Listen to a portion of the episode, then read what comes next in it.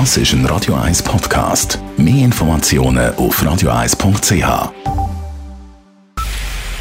Es ist 9 Uhr. Radio 1, der Tag in 3 Minuten. Mit der Elena Wagen.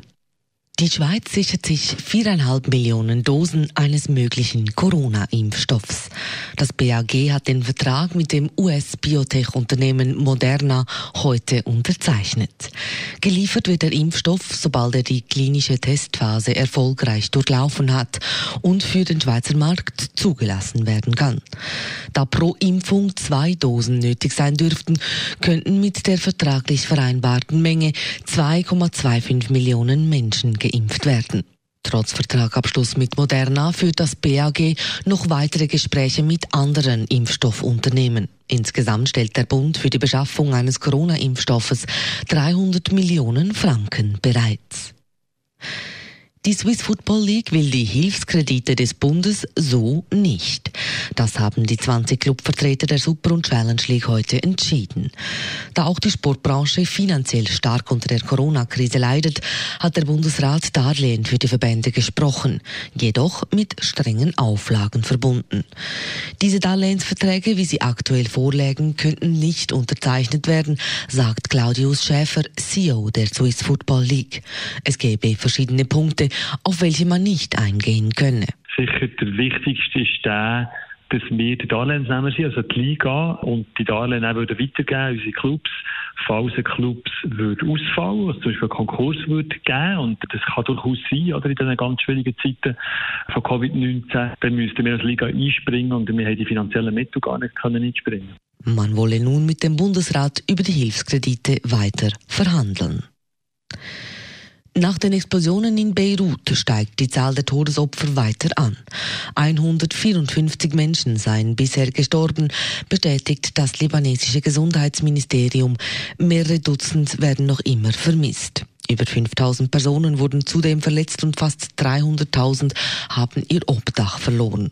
Und die Schweizer Botschafterin schätzt, dass letztere Zahl auf noch mindestens eine halbe Million ansteigen wird. Die Schweiz hilft derweil mit einem Expertenteam vor Ort.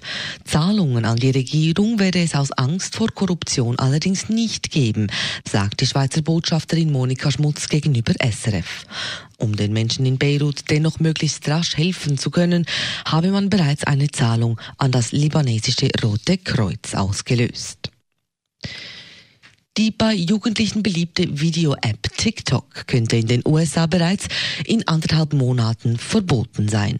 Dann soll eine entsprechende Verfügung in Kraft treten, die US-Bürgern Geschäfte mit den chinesischen Eigentümern der App verbietet. Mit diesem Schritt will Trump offenbar den Verkauf des US-Geschäfts von TikTok an eine amerikanische Firma erzwingen. Geschieht dies nicht, dürfte TikTok in eineinhalb Monaten in den USA nicht mehr verfügbar sein. Trump sieht in TikTok eine Bedrohung der nationalen Sicherheit, weil die App Daten von Bürgern sammelt. Eine ähnliche Verfügung hat Trump bereits gegen die chinesische App WeChat erlassen. Radio 1, Wetter. Der Abend bleibt warm und sommerlich und dann gibt's eine klare Nacht. Übers Wochenende nimmt die nächste Hitzewelle so richtig Fahrt auf. Wir haben das ganze Wochenende und noch bis zum Dienstag fast immer Sonne mit nur wenig harmlosen Quellwolken. Mit den Temperaturen starten wir morgen Morgen bei frischen 15 Grad und am Nachmittag gibt's dann aber warme 31 Grad.